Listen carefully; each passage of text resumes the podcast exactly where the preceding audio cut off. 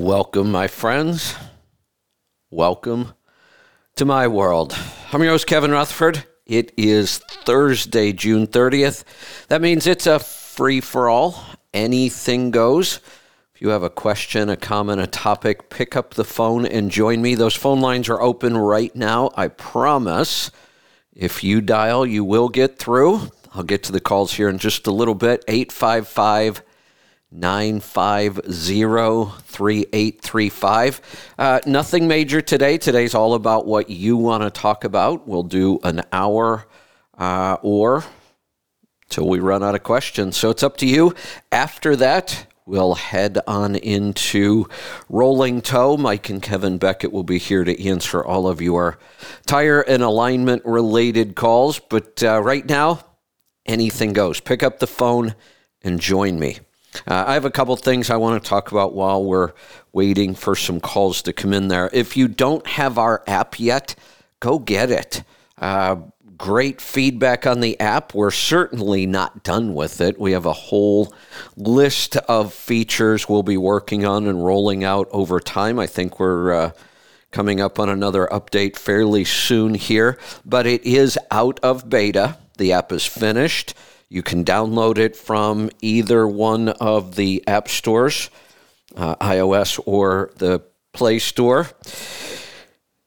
It's a great way to listen to the show, and it's just going to keep getting better. So get the app, tell your friends, tell your enemies, tell everybody. Um, also, check out the website letstruck.com.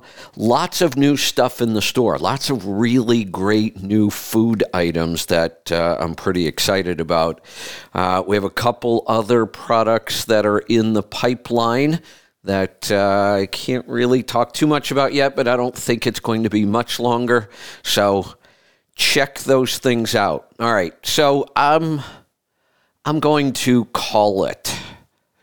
What do I mean? Well, I don't think there is any way left that we could possibly avoid a downturn and eventually a recession. I, I, think it's already here. You know, we have to have the official numbers to call it a recession, to call it a bear market. We get closer and closer to those things every day. And I know we've said before we thought this was coming and then something changes. I don't see any more of those somethings what what changed really and made this much much more difficult to predict and and I also believe made it much worse. COVID and more importantly the government's reaction to COVID is what really pushed this to a limit that we've never seen before. The government spending trillions of dollars shutting down businesses, things that we've just we've never had to deal with, and that extended the good times. But I don't think it extended them in a good way. I think we will pay the price for that now. There's no doubt about it. And really, uh, there, I just don't think there's anything this government can do, this administration. They're stuck. And some of this they don't want to fix. They want you to go buy an electric car. That that seems painfully obvious now.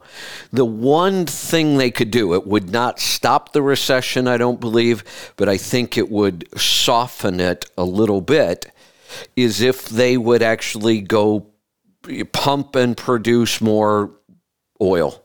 Eh, that's really the only thing that would help a little bit now, but I think it's even too late for that to do much good. But as long as these energy prices stay high, then our bigger fear is will this be a typical recession? You know, 40 to 50% down in the stock market, business slows down considerably, um, should last 18 to 24 months. That would be fairly typical.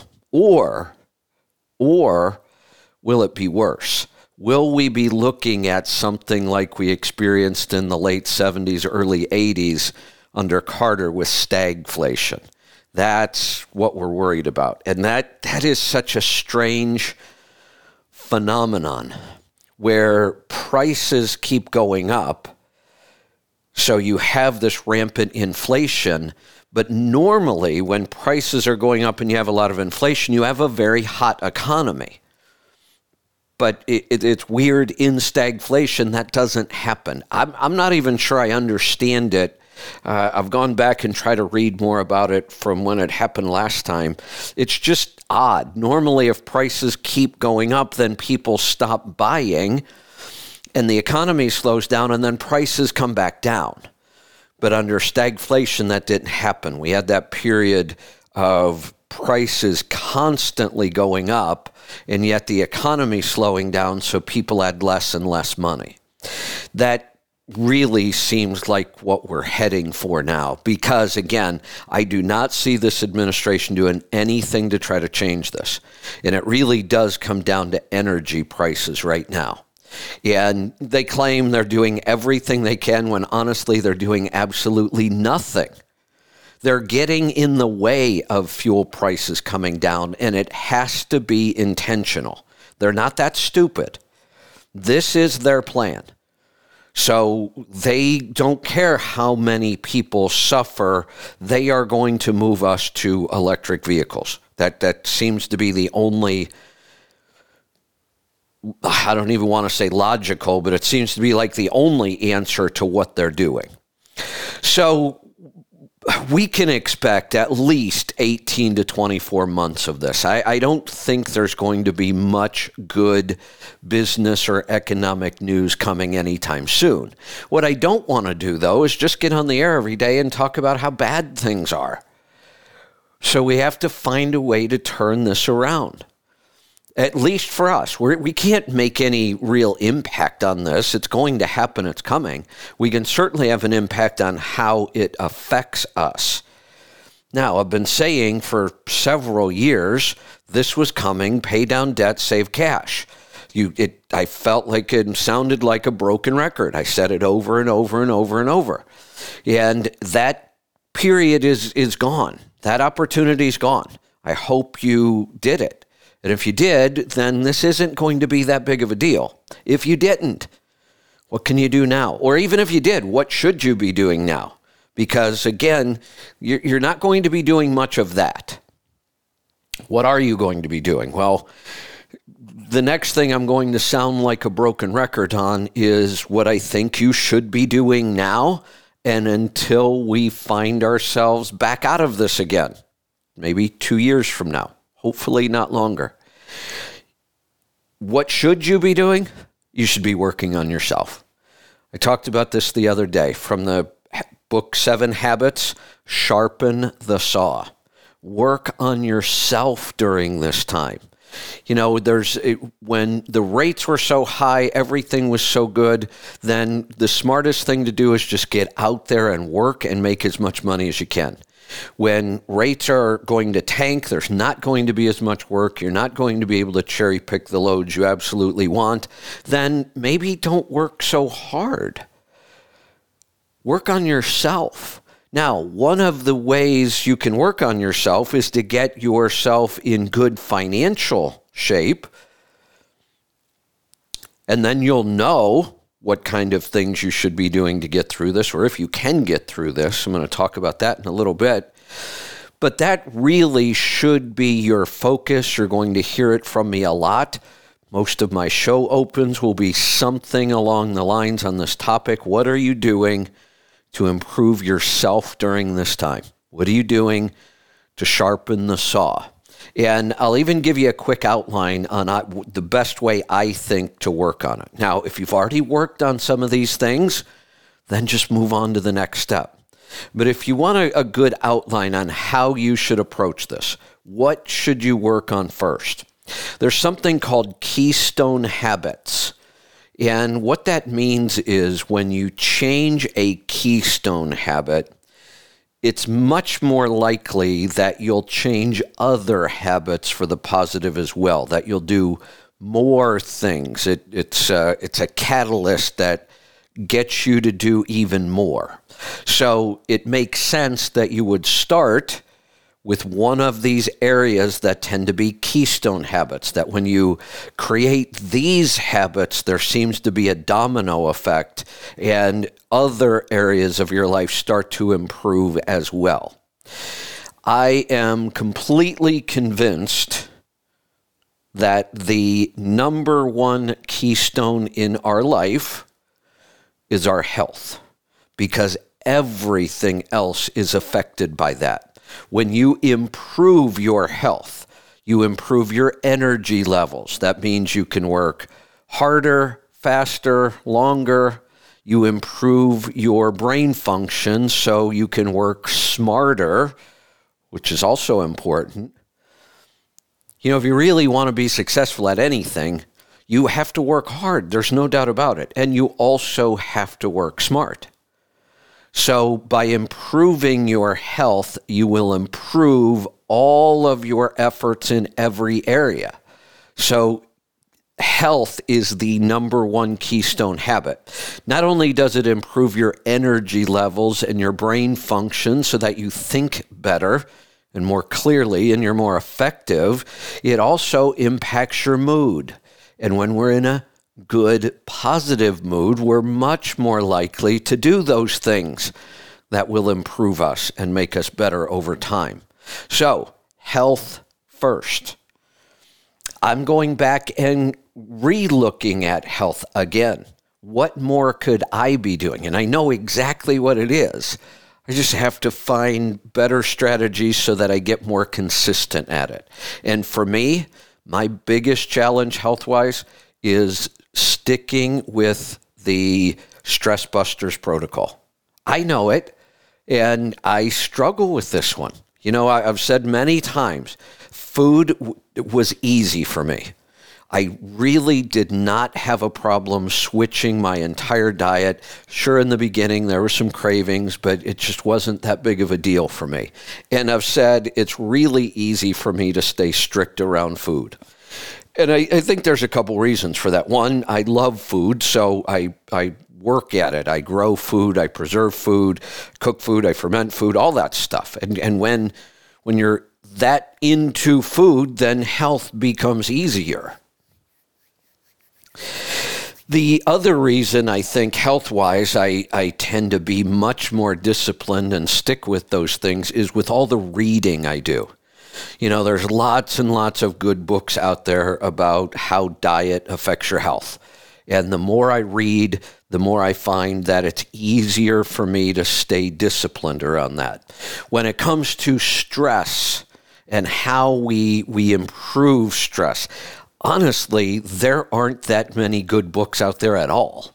In fact, I can't think of, I can't even think of one right now. I'm sure there has to be something. Eh, we can go read books on meditation and mindfulness, and we even have a course on mindfulness. Honestly, I, I just have to say, it's not that any of those things are bad. They're just not really all that effective for all the time and energy you put into learning how to meditate. And we talked about it a lot because it was all we knew. And it was all anybody else knew. If there was something better out there, I would have read it or figured it out. There just, there isn't. I think we're going to see more uh, information and books and courses on this as we move forward. Hell, I should probably write one because if, if I were to write a book with everything I know about stress, I could even throw in a good couple of chapters about sleep because sleep and stress really work together. And I could talk about the Stress Busters protocol. It would actually be a good book. Um, I just hate writing and it's a lot of work. Uh, we will do something with this, but that. Um, that is something you really should be focused on. And if you haven't fixed the food part of it first, well, then you do that first. If you fix the food part and you're looking for what's next, I can tell you, focus on this protocol, and that's where you'll make the biggest improvements in your health. Now, what should you be working on and focusing on after health? And look, it's not like you you have to wait until you are in perfect health to work on the next one. We're, I don't even know what perfect health really is. So you don't want to do too much at once. Focus on health first. Once you kind of feel like you have that under control and you can kind of put that on autopilot, then you can work on another area. And the area I would focus on next would be money. Money is another keystone habit when people really work on money goals, they tend to see improvements in many other areas of their life as well. So, health, clearly a keystone habit. Finances, another big keystone habit. So, let's move on to that one next. And I'm going to give you some ideas on how I would do it specifically. If you are a business owner, if you are self employed, if you're an independent contractor, if you're in a lease purchase program, whatever it might be, if you are the one paying your own taxes, then the way I would approach this is I would work on your personal finances first. If you don't have a business, then of course you're going to work on your personal finances first because that's all there is. But if you have a business, this might seem backwards or counterintuitive, but work on your personal finances first. Here's the reason I say that. We are heading into a time where owner operators are going to start failing, and there's not going to be any big apparent reason why. The number, the, the two biggest reasons why owner operators fail um, unexpected maintenance on a truck, an unexpected breakdown that costs more than you can afford. That's number one. Number two is health. Those are the two biggest reasons we lose owner operators. Both of those things are going to come into play. Stress is a big problem right now. We're going to see people, if they're not addressing their health, we're going to see them get a lot less healthy and it's going to have an impact on their business. That's why I said you should focus on your health first. The stress levels we're dealing with are already sky high, and a recession or stagflation is only going to make that worse. But we are going to see owner operators where it's not going to be really apparent why they went out of business. It's not going to be a major breakdown. It's not going to be a major health issue. What's going to happen is, is the rates are going to go down enough. There isn't going to be as much work as there was before. It's certainly not going to pay as much as it did before.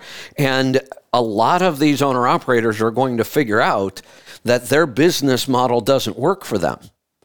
That they got into the business needing seventy or eighty or ninety thousand dollars to pay their bills at home, and they were able to make that before. That's changing. You're not going to be able to make that much. So at some point, a lot of owner operators are just going to realize every month it's getting harder and harder to pay the bills. And at some point, they won't be able to pay them there's a, I, I could do a whole show on all the problems that are created by that with taxes and all kinds of things, but it's going to happen. It's not going to be big things that put people out of business. That will happen too. But there's going to be an awful lot that just struggle more and more each month as we work our way down to the bottom. And they're not going to be here to see the bottom and then to see the turnaround, and they're certainly not going to be taking advantage of any opportunities. That's going to happen a lot. And there's still time to maybe fix this, or at the very least, there's still time to at least minimize the damage when it happens. And the way you do that is by figuring out how much money you need from the business to pay your personal bills. And if you can't create that amount of profit in the business, then you know you got to get out. But if you are proactive about this, if you start now, that's far better than waiting until you start to realize each month is getting more and more difficult, and then you struggle and you think you can turn it around. And the longer you try to hold on, the more financial damage you're going to do to your life. So, whether you can save it or not isn't really the point. The point is get the numbers, know what you're going to do, and then also be prepared in case you can't save this and you get out as easy as you can with uh, the least amount of damage. So focus on your personal finances first. I've there I've told you about this tool over and over and over. It's the best tool available. It's absolutely free. It's been free for years. I've been using it for years. Wonder if I can go back and figure out how long I've been using it. It's a long time. Uh, mint.com. It's an Intuit company. Intuit's the same company that puts out um, TurboTax and QuickBooks and Quicken, and uh, just an awesome company, in my opinion. I go all the way back. I actually think I was working with Quicken in the late 80s. Quicken was one of the first companies to come out with software that ran under DOS back then. We didn't even have Windows yet. Um, so I've been using software from Intuit for a long, long time. Mint is just an awesome service and it's free. And it's always free. And it's not like there's a free version and a paid version. There, there's one version for free you get all the all the features all the benefits doesn't cost you a thing just go to mint.com you sign up and then what you do is you take all of your financial information that is online which is just about everything today every bank's online every mortgage company um, all the investment companies, all the credit card companies. And what you do is you just start attaching all of your accounts, all of your financial accounts to Mint. So you basically say, okay, I want to add my checking account. And you click on it, you say, here's the bank that I bank at, here's my login information, and Mint pulls all that information in to your account, categorizes it, then you move on. You can put in your credit cards, pulls in all your data. You put in your 401k, your investment accounts, pulls in all the data automatically, and it keeps pulling it in every day. You don't have to do anything after that. Maybe go in and fix a couple categories here or there, but it, it's really an amazing software program. You take your vehicles, and you input the information year, make, model, mileage, all that stuff, it goes out and gets a value, probably from Kelley Blue Book, I think, um, and then updates the value on your vehicle. You don't have to do it. I just looked. I was shocked at how much my vehicles are still worth. Used truck or used car prices must not be coming down much yet. Um, I can't believe that my 15 year old FJ Cruiser that I paid, I think like $21,000 for, uh, I was about six months old when I bought it, uh, is still worth over $15,000. That's insane. You can put in your home, put in your address, some other things. It will go out and get your home value and keep that updated.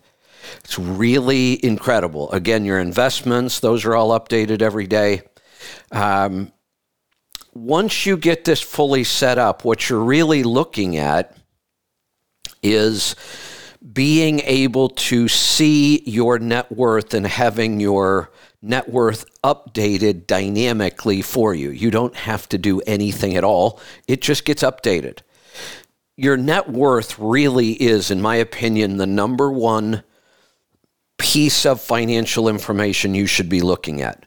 The goal always is to make your net worth bigger. It's really simple when you break it down like this. Get all the information in there, and then you have one number, and just focus on making that number bigger.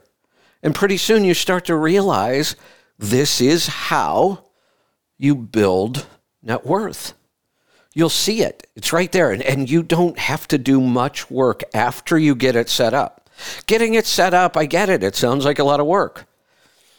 But it's it's worth it, I promise. Now, once you have your personal finances done, you know your net worth. The other thing you're going to know once you get done setting up Mint, it's going to be really easy to say, how much money do I need to take out of the business every year to pay my bills and put food on the table, keep the lights on, and survive? And during this time, that's all we care about is surviving. if you can contribute to your retirement accounts during this time, you should. But if you find yourself in a position where you can't, then those are some of the things that have to go away. But you have to know the information. You have to be proactive about this. Once you have that done, then the next step, if you own a business, if you don't own a business, then you're done. Get your health in order, get your personal finances in order, and then you're going to be in a much better position. You're going to be able to make much better decisions. If you do own a business, you have another step. Now you know how much money you need from the business. Can the business generate that? And will the business be able to generate that when we hit the bottom? And we have to predict what the bottom's going to look like. What are the rates going to be? How long are they going to be that bad? Um, but that's your step. Now, I'll give you the tool to do that as well. And in the beginning, it will be free. You get it free for 30 days at least so you can get up and running and get this done. It's Profit Gauges, our software. It will help you get your business numbers in order. You'll know exactly how much your business can profit and throw off, and we'll be able to look at numbers and see how we could make those numbers better. So there's the outline. If you haven't started on any of these things, you know exactly what you should be working on. If you have started on some, then just move on to the next thing. And if you've really got all of this taken care of, there's still plenty you can do to sharpen the saw. There's lots of good reading. There's lots of skills that that um, you should be developing. But for most people, there's always work to be done here. You can always go back. If you've done it before, go back and do it again, review it again. But if you haven't done it, this is the key. If you want the best possible outcome from what we're about to go through right now, then this is what you would be doing. All right. Uh, I have a couple more things I want to talk about on this topic, but um, phone calls. We don't have any today. I don't know what's going on. Late this week and most of last week, the phone lines were pretty well slammed. Uh, I don't know if you're just waiting for me to finish, but I'm not finishing until I see some phone calls. I can talk all day, um, but I'd really rather talk about what's on your mind today. Um, I've got some more things on this I want to talk about. I will. I have some other things I could talk about, but uh, jump in and join us. Anything goes. If you have a question, a comment, a topic, 855 950 3835. All right, so once I lay that out, doesn't that seem pretty simple? That's what you should be focused on right now. That's the best thing, the best things you could be doing to get through what we're going to face for the next year or two. Now, what you need is the motivation to get started. I get this. This is not stuff we really look forward to doing. I really believe it's stuff we want to do. It's not always easy to do. So, what kind of things can we do? Boy, the calls are coming in now. Uh, you were just waiting for me to tell you. All right. Um, so, I'll wrap this idea up pretty quick and I'll get to your calls. So, but here's the way I would approach this. It, it, for everybody, we could all use a little extra motivation. First off, I want you to think about something. I came on the air sometime back in 2017, said the party's going to end soon. We need to get prepared for it. We may have been a little off on our timing, but I said, here's what you do. Here's the plan pay down debt, save cash. I said it over and over and over and over. A lot of people did it. I know they did. I get the calls all the time. I get emails and messages, you know, here's what I did, thank you. But if you didn't, and I know a lot of you didn't, if you didn't, what does that feel like right now? And this isn't me throwing it in your face and saying, I told you so. It's me trying to help you so that it doesn't happen again.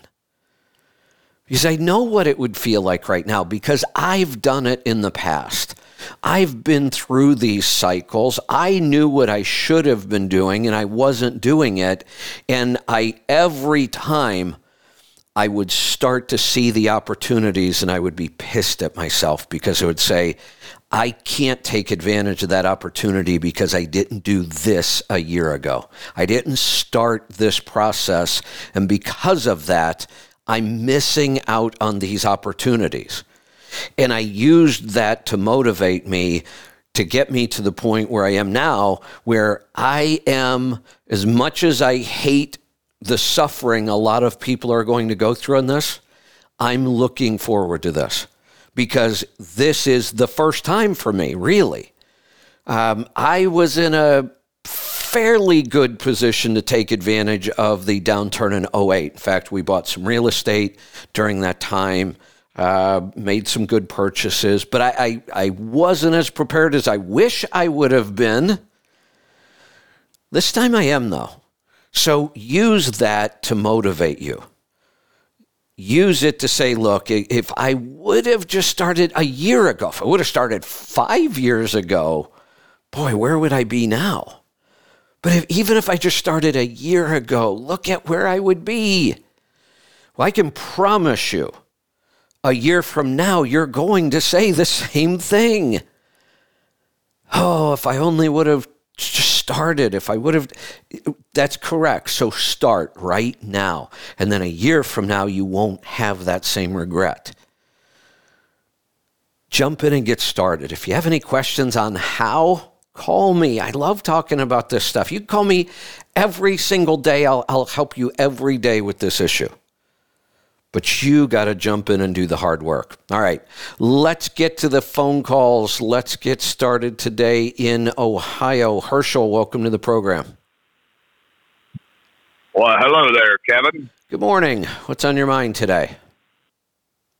Well, for once, I didn't ask you how you are.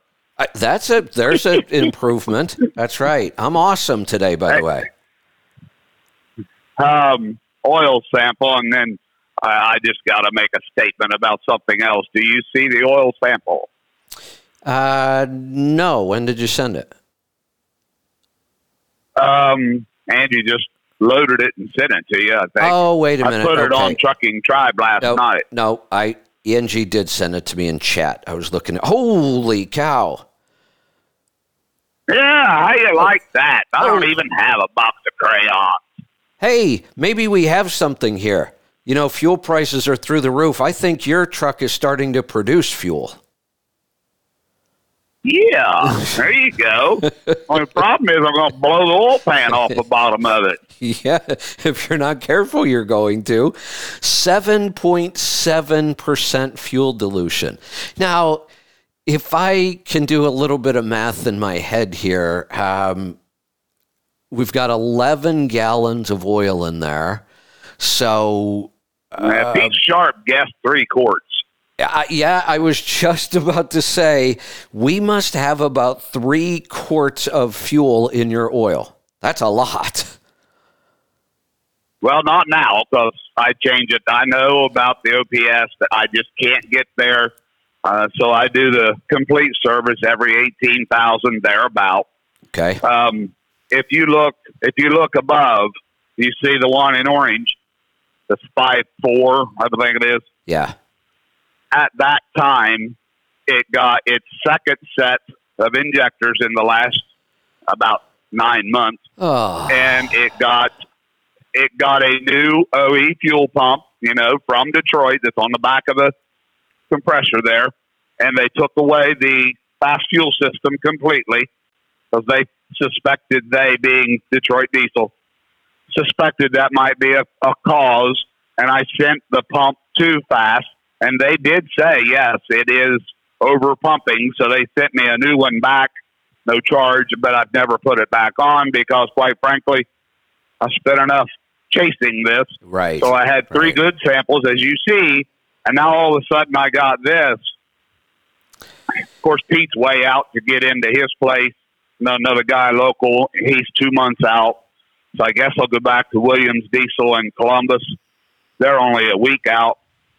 But at what point do you say, Bofangula Christine? That's what I named the truck, Christine. My wife named it because it, it's like it's possessed. it does weird stuff, like the car from the movie. At what point do you say Bofangula on you, girl, and buy something else, and then leaving out the price of what they are now? Totally, just leave that out of the picture. What in the world do you even trust? I don't know. No, I, I this is a tough place to be. You spent money on injectors, it fixed the problem. Here we are less than a year later and the problem's back again. And my only answer, the only way to fix this, I, am 90 plus percent sure it's injectors again. And that sucks. I, I, how frustrating! Yes, oh my God, this makes me crazy. And but what can I tell you? You, you have to put another set of injectors in and hope. And and it just I, I can't yeah. believe we're at this place um, that we can't depend on parts like this. So your question though, at what point? Man, I don't know. Um, I, I, would have to say, if it were me, and that sometimes that's the only way I can answer a question like that is to put myself in that position, remember what it was like. Just like Dave Ramsey. Yeah, I, and trust me, I remember what it was like. I know what it was like sit with a truck sitting in the shop and trying to decide should I spend money on it again or is it just time to get rid of it. Um, I, I think the decision I would make right now is I would try one more set of injectors, but that would be the last. If if they fail again in anything less than two years, um, I, I would start looking for another truck. Yeah, May of 21, the first set was put in. September 21, the second set was put in. Now we are basically July 22 and I wonder, is it possible that maybe it's not really injectors this time? Could I have cracked an injector cup and can you change them without taking you, the head off? You know, we, know. we we don't tend to get a lot of fuel dilution. I don't believe you can change injector cup. Well, you know what? I shouldn't say that. I don't know. Um, I, I, but I don't think it's injector cups. Typically, when injector cups fail, we get coolant issues because that cup is ah. re- the cup is really separating the fuel in the injector system in the fuel system it's protecting it and separating it from the coolant that's running through the block and around those cups so when a cup fails, oh, okay. then we tend to start pressurizing the, the coolant system and putting fuel into the coolant. That's typically what we see.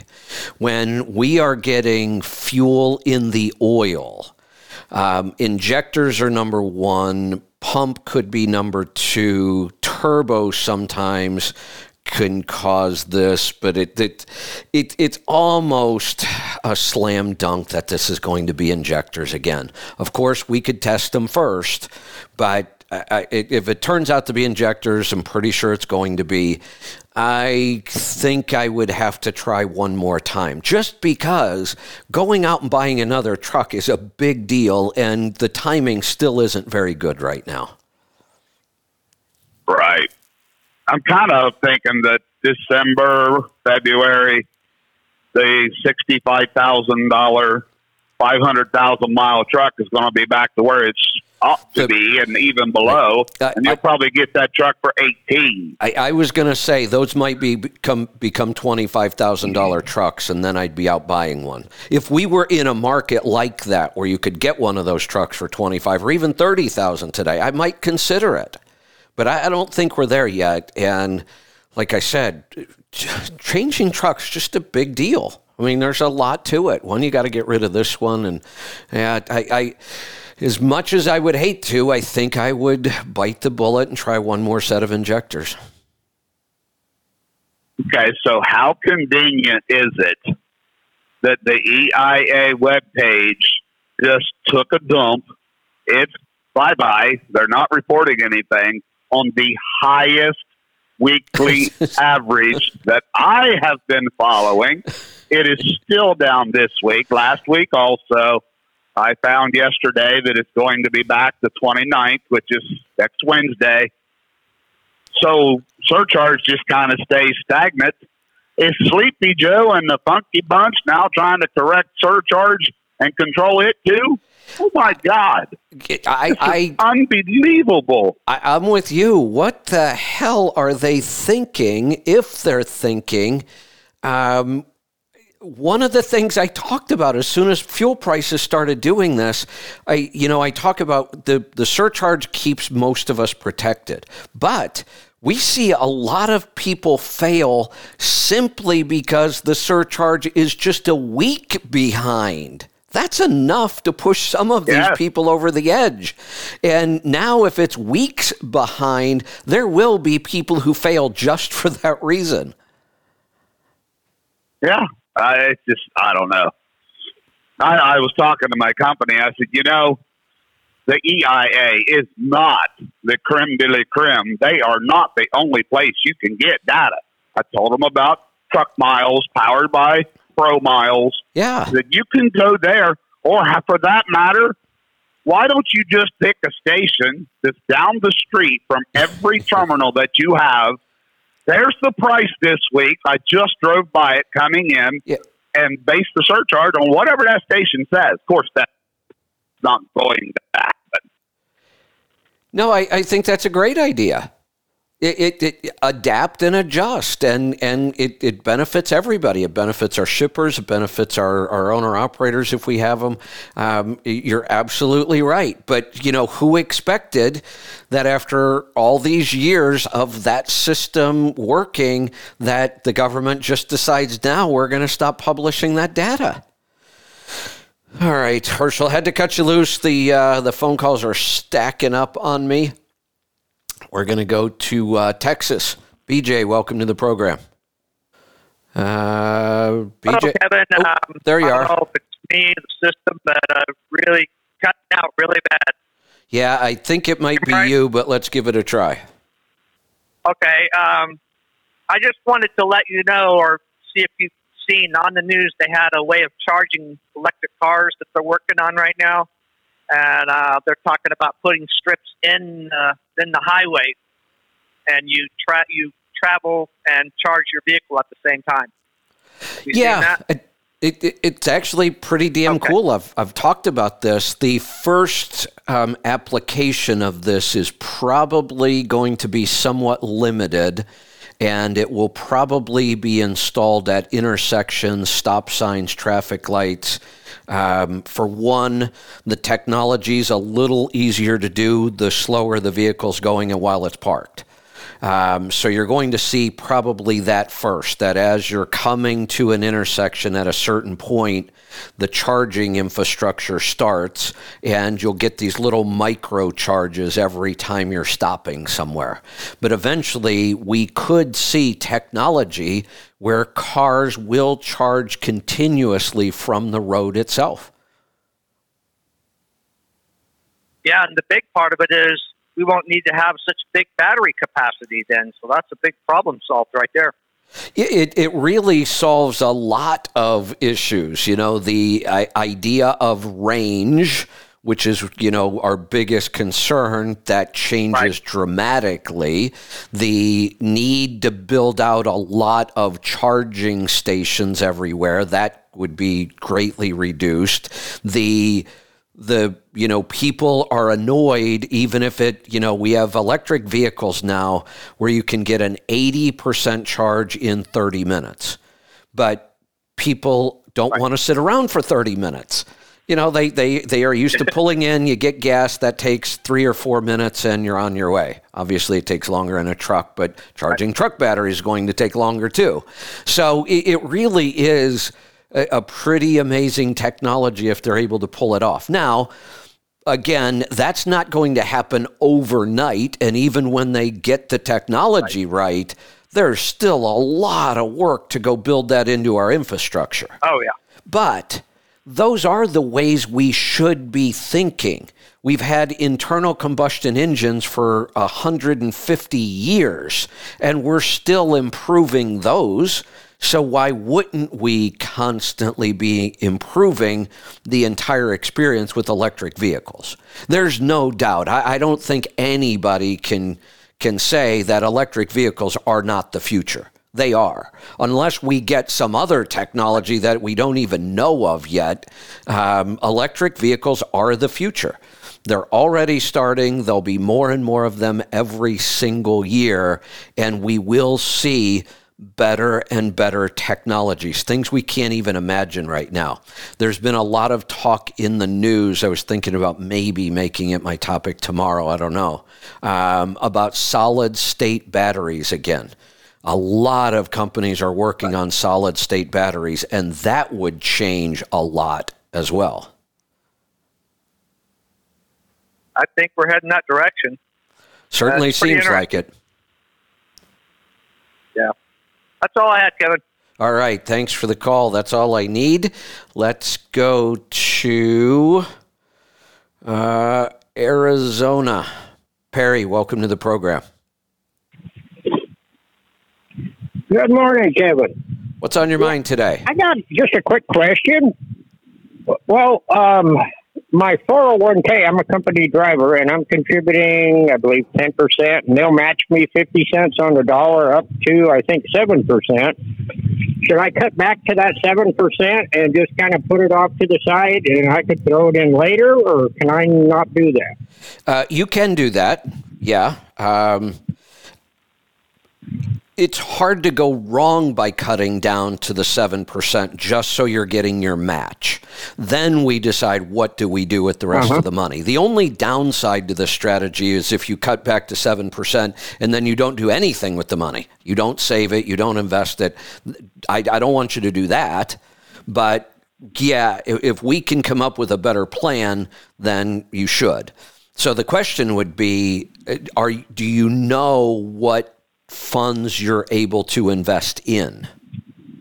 Um, no, I haven't really looked into it. I just and the reason I ask that through my mind, it, and you were yeah. The reason I ask that it, it's pretty rare, but every now and then I find an employer plan that has good options to invest into, like they have an S and P 500 index fund well, if that's the case, then put as much as you want into that account because we have the proper investments we want. Many times, though, on the employer plan, I don't like the options they offer. That's when we say only put in enough to get your match. We'll pick the best funds we can out of what they offer. Then we'd rather take the rest of your money and go invest it on your own so we can choose the funds we want. Does that part make sense so far? Okay, so the thing to do, because I could actually, you know, put in more than what I'd be, more than the, you know, different three percent or whatever, but uh, I wasn't sure how to go about that. But yeah, you just gave me an idea. I'll go ahead and start a Roth IRA on my own. Correct. Now the next question would be, how old are you? Yeah. I'm 67, so yeah, I'm about maxed out there. Yeah, when when do you think you're going to want to be able to access the money you're now investing? I'm shooting to work till 70 at least. Okay, so um, here, here's you know, the here, here's the thing then. You need to start working your way out of the market you need to start rebalancing. Okay.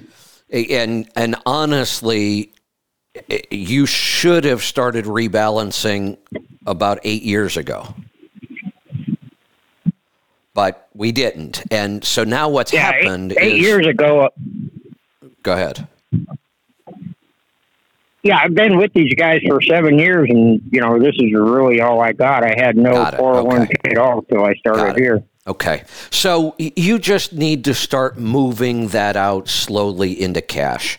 Um, here's really what I would recommend for you right now I would go find a good certified financial planner that works on a fee base. What I mean is, you tell them, I, I, want you to look over all of my financial picture. I want you to look over my investments, my savings, whatever debt I have, my insurance policies, whatever. And I want you to create a financial plan for the rest of my life for retirement. And they'll give you a price. They'll say, okay, we can do that for 500 bucks. you're paying them to get the plan. You'll find a ton of financial investors that are going to tell you, oh, j- just come to us. You don't have to pay us anything. We'll make you. Those are the people you want to stay away from. Nobody does anything for free. Right. They're going to get their money through heavily commissioned products and it, they're going to sell you what they make the most money on. I want to pay a planner so that he's looking out for my best interest. He's going to get his $500 no matter what investment he recommends in my portfolio. So he has no incentive to recommend a product just because he's getting a better commission on that product. But you you need that right now. I, I, wish I could help you, but I, I can't. I need to see things like tax returns and you know all, what what's invested right now and what your options are. And but you are at that point where it, it would be worth it to spend that 500 or even a thousand dollars to get a good plan. You're at that point in life where where those decisions are pretty important. If you were 35 i could say eh, don't worry about it. Just keep putting as much money into those accounts as you can. And don't worry about the market. But at your age we can't do that. We, we need to, to try to go in there and protect yeah. your assets as much as we can now. Yeah Okay, so basically, go ahead and cut back to the seven percent, or cut back. I, well, I wouldn't. I, I wouldn't cut back anything right now. Instead, since we know you need a financial plan, a, a whole plan, let's not make any decisions until we just get the whole plan done. Oh, okay. Yeah because you're the, the right. person yeah, you're going to pay sense. might be able to look at your company plan and go, oh no, there's some great options in here we could invest in, and then we wouldn't want to cut back to the seven percent. Okay. So we're at All the right. point where we need more information oh. right now. Mm-hmm. All right. Cool. Well, I'm glad I called you. well, good. There you go. Now you've got something to go All work right. on. There you go. I appreciate it. Thanks a bunch, Kevin. You're welcome. Thanks for the call. Love working on that kind of stuff with people, by the way. Let's go to Kansas. Bob, welcome to the program. I guess my question today is I was working on the book, The Seven Habits, and he was explaining the, the four quadrants. And I, I guess I'm not quite understanding it, but could you explain it to me? I mean, how to organize your life in the four quadrants and become I, a quadrant two personality?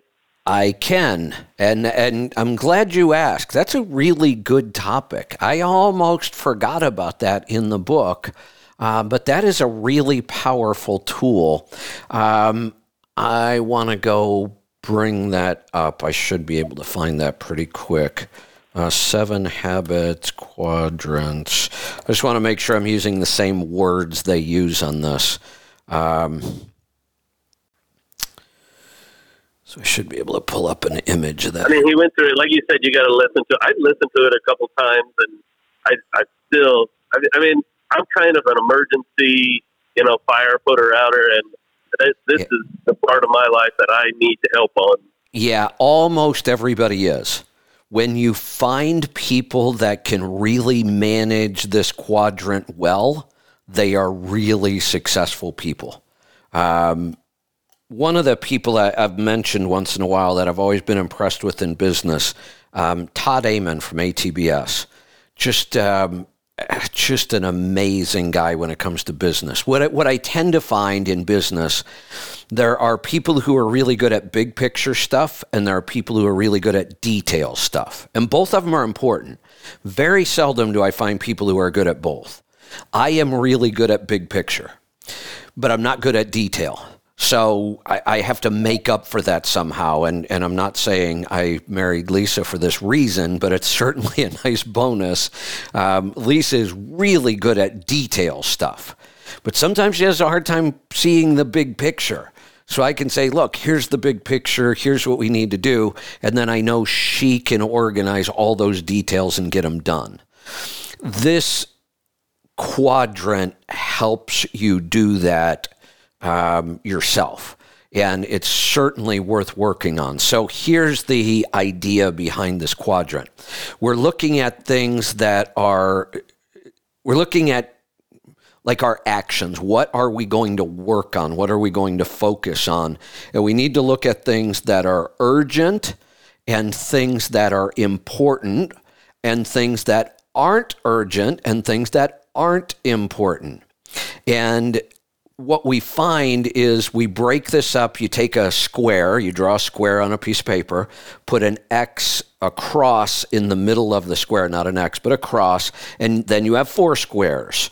And these four squares are the quadrants we're talking about. So in the top left, you would write quadrant one, top right, quadrant two, three, and four. And in quadrant, quadrant one, these are things that are both important and they're urgent. And what do those two words mean? Important. Important means it's something you should do. If you do it, your life will get better, or, or whatever it is we're working on will get better. It's something important. So, uh, and then urgent means it's Things something like family, the business. Yeah, let we could go through some examples, and I think that'll help people. Then, then the other part is urgent, meaning if it doesn't get done at a certain time, then it, it doesn't even matter anymore. I mean, it has to get done now, or it's never going to get done. That's kind of how we should think about urgent. Now, um, let's let's apply this to my plan that I outlined for people this morning. Work on your health first. Is that important? Yes. Is it urgent? No. Good. Well, you, depending you, on you you're got at. the correct answer. A lot of people would say, well, yeah, if it's important, it must be urgent. No, see, that's the part you have to learn about life. Most of the really important things that we should be working on are not urgent. We should make them urgent, but life doesn't make them urgent. We'll see what kind of things are urgent. Um, we need to make this a priority, make it urgent, but it's really not. Health would be one of those things that are important but not urgent. We would put those in quadrant two.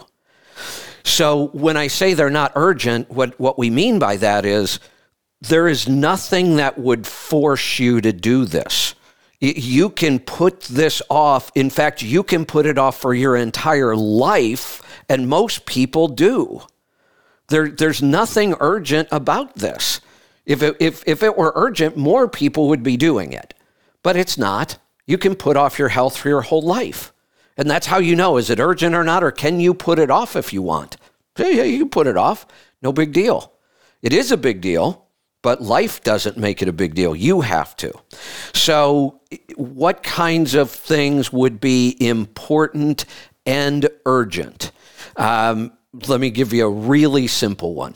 If you are driving right now in a truck and you look down and your fuel gauge is somewhere under a quarter of a tank, is getting fuel today important?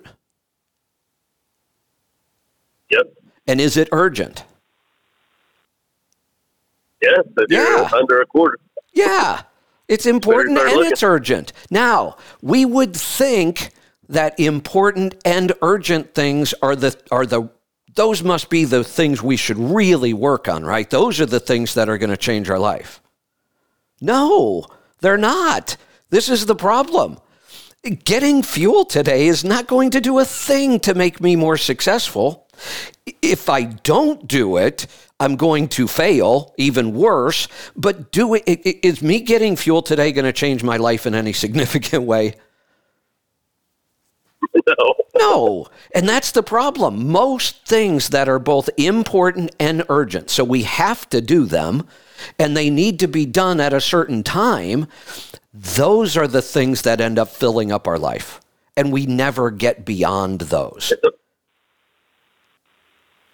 So that's a quadrant one, right? Yeah, quadrant one. im- important and urgent. I have to get fuel. It's important that I do it. it, it it's urgent. I'm out and I, I need to get my freight delivered. That goes in quadrant one, and we have to do it. What we have to start realizing, though, is we can't let quadrant one run our life. And that's how most people run their life and their business.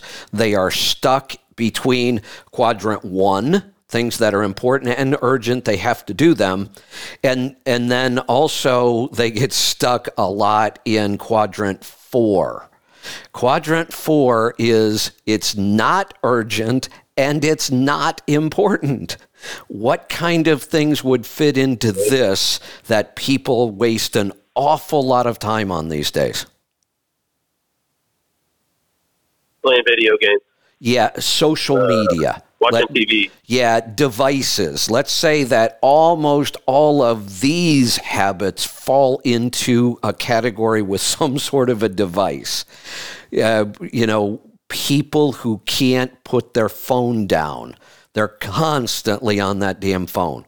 They're at a restaurant, they're with their family, they're constantly looking at their phone.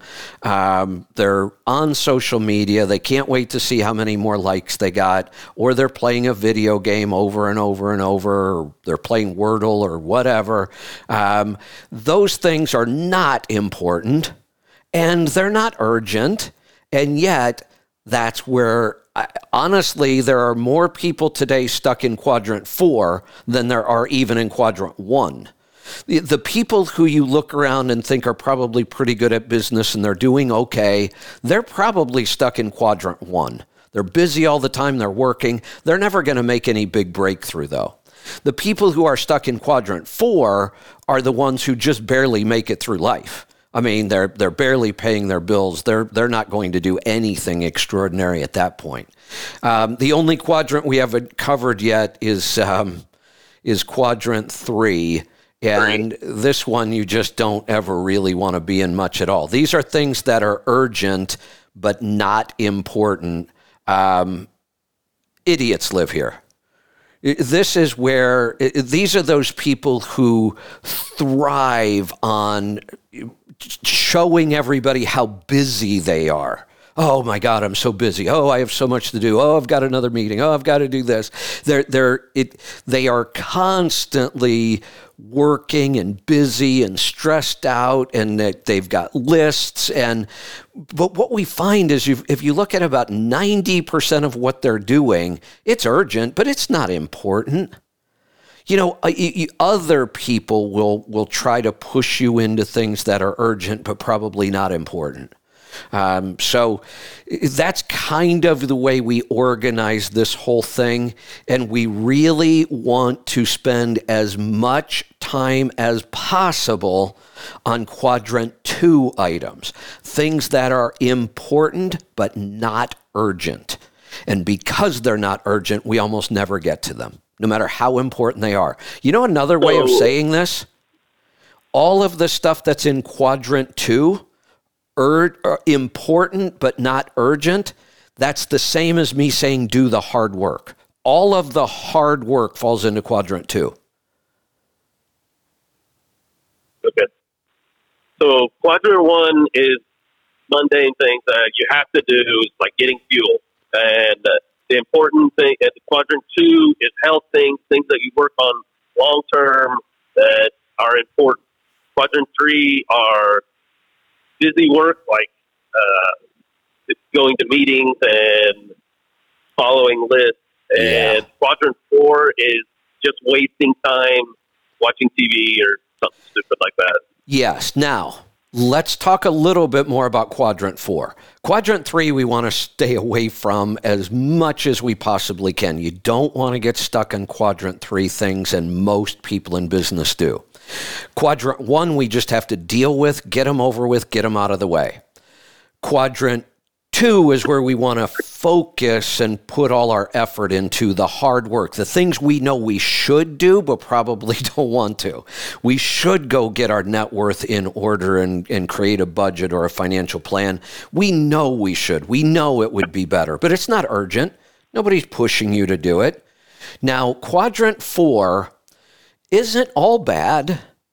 You know, what's the phrase? All work and no play makes Johnny a dull boy It, it, no matter how important those things are, the hard work, you got to take a break too. So quadrant four is important. We just can't live there. I mean, you can't spend all of your time there, but I should be spending time in quadrant four. That's kind of where I recharge. It's kind of, you know, for me, quadrant so four. And stuff like that. Yeah, quadrant four for me right now, this time of year, is the garden and reading. Quadrant four, and reading, right now, I'm reading more novels than anything else. I just somehow discovered David Baldacci. I know he's been around forever. I don't know how I missed reading his books. But now that I've started on them, I'm binging them. I mean, I'm reading a book a day right now, but they're just novels. I mean, that uh, reading a novel is quadrant four. It's not important. It's not urgent, eh, but it, it's that's how I kind of unplug, relax a little bit, and that recharges me so I can get back to the really important stuff in quadrant two. Okay. Hey, I appreciate it. Thank you very much. That's you're, awesome. You're welcome. Thank you for bringing that up. I know I've talked about this book a lot, and I don't think I've ever really spent much time on that. And that is a really, really powerful tool. So thank you for bringing that up. And I need to remember that. I need to, you know, there's so much in that book that if I don't go back and really dig into it, if I just work from memory, I'll forget things like that. And that's, uh, that's a really good tool. Let's go to Virginia. Mike, welcome to the program. Hey, Kevin, three questions. We'll start with number one, I guess. Yep, go ahead. I. No, I, you know what? I started I, my own. I, uh, I changed my mind. Let's start with number three. hey, uh, I bought a truck in February, so I started my 2290 in January.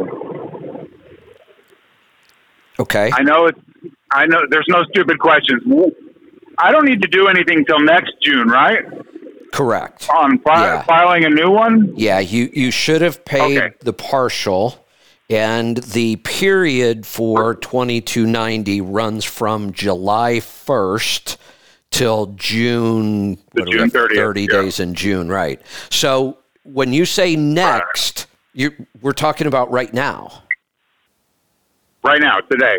Well, uh, yeah, I mean, we're I think you have till the end of July to file it. Yeah, but I, I didn't start it till this that Cor- January. That but- just. Uh, now, let, let me say something, and I hate to admit this, but I'm going to. I used to know 2290 rules inside and out. Backwards, forwards, you can wake me up at three o'clock in the morning. They've changed some over the years, and for some reason, nobody ever asks me about this anymore. So I have to admit, as much as I hate to, even though this is a, it's a very specific trucking topic, I'm not completely positive that I'm up on the rules the way I should be. I really need to just go back and read 2290 again to make sure that something hasn't changed. Here's the way I understand it. Here's the way it used to work. If you would have filed in January, you would have paid for January to the end of June 30th, which is today meaning you need to now start paying for July 1st. And I believe you have, maybe it's even you have till the end of August, maybe the end of the month following the month you started, July. But I, I believe if you go back and look, you did not pay $550 on January. You would have paid a smaller amount than that. You would have paid a prorated amount. Correct. Then th- so that right. prorated amount paid up for you until today. So now you need to refile and start paying for a full year. Okay. I thought so. I wasn't sure. The the one change Question that two. the one change that I think they made that I need to go back and get my head around is how the partial years work. I believe it used to be that you always paid a full year, and if you sold the truck, the credit carried over to somebody else. I think they made a change in that, and that's why I don't want to say I, I understand this for sure. My guess is, though, if you paid a partial in January, now you're on the cycle where you're going to start your full year right now. I got you. All right, question two. The truck I did buy, I'm getting uh, 6.3 miles per gallon fully loaded right now, and I'd like to improve that. Um, I'm on 11, 11R 24.5. Um, I'm in 10th gear, 70 miles an hour. I'm at 1,500 RPM. Uh, what, what can I do to improve that? Drive 60. Mileage. I did that. My first all day yesterday, I drove 60, and it on the dash it showed the same. Hey, hey, uh, and I was having a hard hey, time with the hills. Hey, hey, Mike. Yeah. You know, they tell me that um, push-ups are really good for you. I did three of them yesterday. I don't notice any difference at all. Keep doing it, huh? Absolutely. All right. One day doesn't tell us anything. Really doesn't. We need a month. Now, now what I could tell somebody is look, if you, you really want to prove that slowing down is going to save you fuel, we could show it in a week. A month is better, but I, I, can show you in a week. Sometimes I can't show you in a day. Too many variables. Also, we can't trust that dash number if you know, if you've done the work, so you've tracked your fuel mileage with true numbers, mileage to mileage, tank to tank, and you've compared it to your dash and your dash is accurate, then okay, trust your dash. But if you haven't done that, I've seen dash readings that are a mile per gallon off. So I, I don't trust the dash reading. I've also seen dash readings that aren't consistent. Some days they seem to be pretty darn close to accurate. Other days they're way off. So we have to work with real numbers first. And then you can kind of calibrate your dash and go, yeah, I know my dash is pretty close, so I can use it. But it, here's the thing it's just physics. It's impossible to make a vehicle go faster with less fuel. It, it, it's just physics. Can't do it. Now, can we change a truck so that when it goes faster, it doesn't lose as much fuel economy. Yeah, we could do that. We and Joel's talked about it. Henry Albert did a thing where you know he wanted to be able to drive faster. Yes, we can improve fuel economy at faster speeds, but the fuel economy will always be better at lower speeds. It's just, it's just physics. So if for some reason a truck does a test like this, and in real true numbers, the fuel economy went down when they went faster, then we have to go figure out why. Something's wrong. Charge air cooler's blown out, or, or there's some reason why it's happening because, it, again, it's just physics. So that's one thing we can do. What else could we do? All kinds of things, probably we could dig into the truck and start modifying. First off, we should make sure everything about this truck is right. Is the charge air cooler leaking? Do you know? Have you tested it? I don't know how to test that. Okay, two ways. I'm glad There's no leaking coming outside of the truck. You, you won't. You, there is no way to know that a charge air cooler is leaking without testing it. It's not like a radiator. When a radiator leaks, we physically see the, the coolant on the ground. We can't see air, and that's all that's in a charge air cooler is air. So when it leaks air, we, we can't see it. You're probably not going to hear it. So there's two ways we can test it. We can pressure test it, and I actually created a video a long time ago. I don't know if I could find it again or not. Just for the fun of it, just that I showed you could do it I and this was when I was still driving a Class A truck, pulling our our trailer, our show trailer. Um, I pulled into a Home Depot. You could do it at a Walmart. You could do it at a Lowe's, at a hardware store, wherever. And with fifty dollars, I bought everything I needed to test the charge air cooler myself and did it in the parking lot. The entire thing took me about two hours.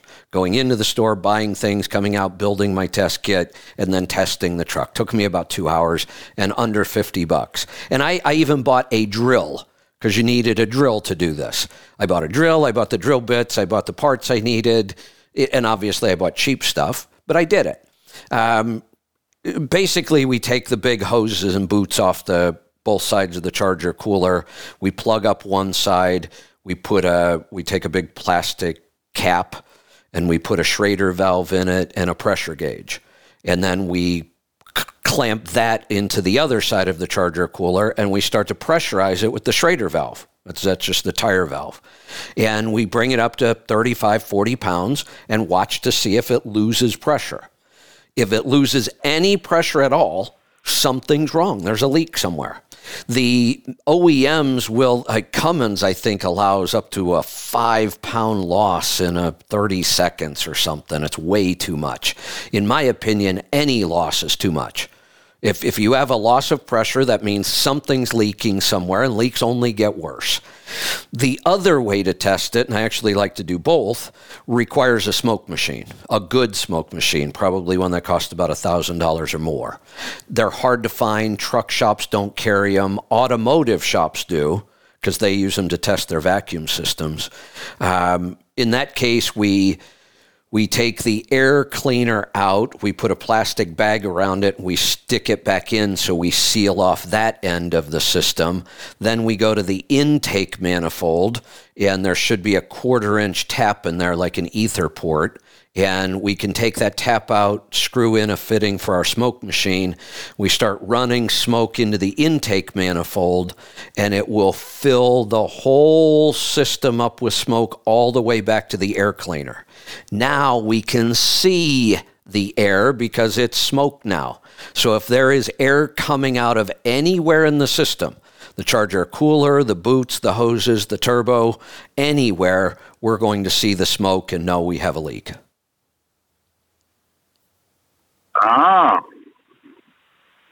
Now, um, like I'm gonna, I got a project. Yeah. Now, since we're talking about fuel economy and all the things we could possibly do, and virtually every truck is different. What engine do you have? What transmission? What gears? What tires? All of those things determine what we can change. The first thing we should do is make sure everything's working right. Charge air cooler was just one. We should make sure the overhead's set properly. We should pull an oil sample because that'll tell us if everything's right. That's the first step in getting better fuel economy is, is fixing all those things. Then we can make a list of what modifications we could make. We could shortcut this whole process and you could drop your truck off at one place, go hang out at a hotel for a day or so, and get all this done for you. And Pittsburgh Power would be the company to do it. They can pressure test your charge air cooler, they can smoke test it, they know every modification you could do to improve fuel economy on that truck, and they could make this list for you. Yes. I like the sound of that better. It, it's a really great system. They have uh, they have a mechanic there, um, great guy by the way. I got chance to hang out with him not that long ago when I was there. He does something they call the Hawkeye report. This guy is so good at spotting things wrong with trucks. So that's part of this. You're going to walk in and you're going to say, Look, I want a Hawkeye report and I want to know what I can do to improve my fuel economy. And he's going to go through that truck and he's going to look for things for fuel mileage, but he's also going to look for maintenance items. He's going to say, Look, you probably got, you know, 60,000 miles on your, your rear brake shoes. So, you know, you're going to need that at, you know, in six months or whatever. Um, this is cracked. We should probably replace this. Then they're going to be able to give you a list. Here's all the things you can do to improve fuel economy. Here's how much it's cost. It would cost us to do those things. And here's how much it would save you. And then you just work from that list. It's a great system. Yeah. I'm going to have to plan that for sure. There you go. All right, question three. Yep. You, what is that? Uh, is that a torsion bar that goes from your frame to your differential? Uh, I don't know what it's called. but you know what bar I'm talking about? I, I do. What truck Torque and what bar? what truck and what suspension? Um, airliner on a Coronado. Okay. What about the bar? Uh, when I bought this truck, I noticed that the uh, bushing inside was eaten away, that rubber bushing. So I just went and bought a whole new bar, put it in there. Had a really hard time getting it in there. Now I see why the bushing was uh, was in an awkward position. It was really hard to get back in, but I did. So And one so of that, the- that is. Go ahead. one of the things that can happen on that suspension, um, the a couple of things can happen. The U bolts tend to stretch and they get a little loose, and then that whole axle can shift a little bit, and that may be what's causing this. Um, Pittsburgh Power, since you you want to go there for the fuel stuff, they can look at that and figure it out as well and fix it. They know how to fix that particular problem. Or any MD alignment shop is really good at this. So if you happen to be near Kansas City and you can stop in and see Chad, or um, they're aware of this issue, but I'm pretty sure that's probably what caused all the binding on that arm. Perfect. That was my three questions. I appreciate you. You're welcome. Thanks for the call. All right, we um, we're gonna grab one more call here, and then we're going to wrap this up, and then uh, we're going to take a half hour break, and at ten o'clock Pacific time. Which I guess would be one o'clock Eastern time. Um, we'll head on into Rolling Toe with Mike and Kevin Beckett. So we'll take a call, then we'll take a break, then we'll come back with Rolling Toe. Let's go to Alabama. Kendall, welcome to the program. Hey, Kevin, first time caller or long time listener. Well, great to have you here. What's on your mind to today? Meet you, I got to meet you at Louisville at the truck show. Oh, good. Uh, my question's about these uh, electric trucks. I hear everything, but the weights, how heavy are they going to be? I'm in the dry bulk business, so weight's real critical to me. Yeah, that's a really good question, and I haven't seen really reliable final numbers yet. And for you, I haven't either. Yeah, for you, those are critically important. That may be the deciding factor in weight sensitive operations. Now, what I can tell you is for the general freight market, dry van, even a lot of flatbed operations, for the most part, weight isn't a super critical factor.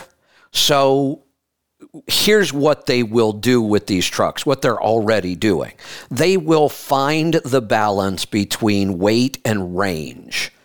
If we want more range, we can just put in more batteries, and that gives us more range. But batteries are heavy. If we go to solid state batteries, it's a whole new game. They're much lighter. But as of now, they they will balance it out. They'll put as much battery as they can possibly squeeze in there to get the best range they can, and they will give up a little bit on the weight side. And that may be why, in the beginning, weight sensitive operations might not move to electric trucks because of that. I can see why. I mean, you know, I could. That's just taking money out of my pocket. You know. Uh, Well, i i yeah, you know when air freight could really benefit. You know. Exactly. So, you know, when we talk about weight sensitive operations, that every bit of payload you can put on the truck every time pays more money. That's when you start seeing people spend, you know, quite a bit of money on something like an aluminum fifth wheel and, and aluminum brake drums just to cut down a little bit of weight. And and uh, on the surface, you look at that, go, well, that doesn't make any sense. That's a lot of money, and I'm not really saving much fuel when I cut out a couple hundred pounds. But what we do by cutting out a couple hundred pounds, that's a couple more hundred pounds of payload every time. That pays more. So in an operation where the the freight is paid by the weight, weight is a really important factor in specking the truck. It is. It is. But in a lot of operations, it's not important all at I- all. In my operation, pulling FedEx doubles when half the time, no, all of the time, we didn't even know what our weight was. But for the most part, it was going to be fairly light, and I, I didn't spend any money when I spec'd a truck to try to make it lighter. It, there, there, it just wasn't worth it. Yeah. I'm right the opposite. I look at everything, you know, uh, how can I lighten it up a little bit more? Yeah, know? well, let's think about this for a second. Tell me about your operation. Like, what is a typical day for you? Uh, well, I run like in the southeast region. Uh, I pull a end dump, but everything you know is pays by the ton. I do very little grain, but you know when I do, it's you know by the bushel. Okay. But uh, So- see a lot of a lot of back roads and Yeah. You know, so Interstate 65, 75. let me give you an example of how we might think about this going forward in the future. What we're saying right now is the truck they're probably going to bring out fully electric may just be too heavy for you. You wouldn't even want to look at it. But let's think about this. What if you were in an operation where it is weight sensitive and it pays by the weight, and you also had a controlled area? Like you worked in the same basic area every day. And what if we could we know that sometime during that day we have 30 minutes. We're supposed to take a 30 minute break every day anyway. And we know that we could always be near a charger. So we know that we can get another 80% charge during the workday. What if, now let's think about today's trucks. If you go try to buy a truck today with an internal combustion engine, it, it, there, it's almost impossible to say, I want to take 3,000 pounds off the weight of that truck, right? There's, there's nothing we could take off today's trucks that's going to save us 3,000 pounds. But in a battery truck, if I know that I don't need all that range and I can charge during the day, what if I just cut my batteries in half? I might say five or 6,000 pounds. Yeah. So, in the future, as we get more and more options, now an electric truck might be the perfect thing in some weight sensitive operations because we could fairly easily pick and choose how much battery to put in the truck, and the amount of battery we put in directly impacts the weight. We can't do that today. We don't have any options. You can't take one engine out and say, I'm going to put in an engine that's 6,000 pounds lighter. They don't exist. No, no, it don't. Sure don't. So I that think. is all I had. Yeah, and I you- just want to. Oh, go ahead. I was just going to say that's you know that's all I had, and I was just going to uh, tell you, man, I appreciate everything you do. You're You helped welcome. me out a lot. You, you are welcome. And uh, I think we just um, we just thought of something new here. Yeah, in the beginning, these electric trucks may be the last thing you want in a um, weight sensitive operation, but at some point, they may become a really good solution for weight sensitive operations. Could be. I mean, I don't know that Zach weighed on on the cars, but I've heard you know the electric cars weigh more than the the combustible engine cars. Yeah. I thought, well, if they do, the trucks are going to. You're right. And like I said, when they, you know, Tesla talks about 600 mile range on their truck and being able to get another 500 miles with just a 30 minute charge. In cars in the auto world, they don't care quite so much about weight. Now, obviously, the heavier they make that vehicle, the faster the battery is going to wear out. But the way you make it heavier is by putting more battery in it. So they were able to push the limits on the cars, and nobody really cares if their car is 500 pounds heavier. Nobody cares. We do care, though, if a truck is 500 pounds heavier. Yeah. Sure do. Now, I believe that at some point, we will get something like a solid state battery and we then it's going to be the opposite. We're going to be able to build trucks that are much lighter than today's trucks. That would be good. Yeah yeah. I, I think that's in the future. Now who knows? By the time we get that all the trucks might be autonomous and you know it might not matter to us. I don't know. There's an awful lot changing though it sure is I may be out of it by that time. I, it, you know, it, it's we know it's here. It's happening. It's not going to stop happening. The the big question is how fast will it happen? How many vehicles in 10 years are going to be all electric? I can promise you it's not going to be all of them. Not even in 10 years. Probably not even in 20. In fact, I doubt I don't know that it will ever be any time in the near future because for one thing, a lot of people are not going to give up those cars. We'll, we'll keep them forever, just like we keep old cars now. Yeah. Well, I I run an old truck. Excuse me, I run an old truck. Uh, you know, because I like the old truck. Well, there you go. Same I mean, thing. I know I've got the aerodynamics of a cinder block. I understand that, but you know, It- I, I'm getting six point seven miles to a gallon on a B model cat. well, there you go. I'm out there living Yeah. guessing on it. I'm over in the right lane running about 62 mile an hour. Yeah. So, you know, just like every now and then we come across a really old truck that people are keeping running, that's still going to happen. So, for a long, long time, we're still going to have vehicles out there with internal combustion engines. All right, Kendall, I'm going to cut you loose. We're going to wrap this up for today.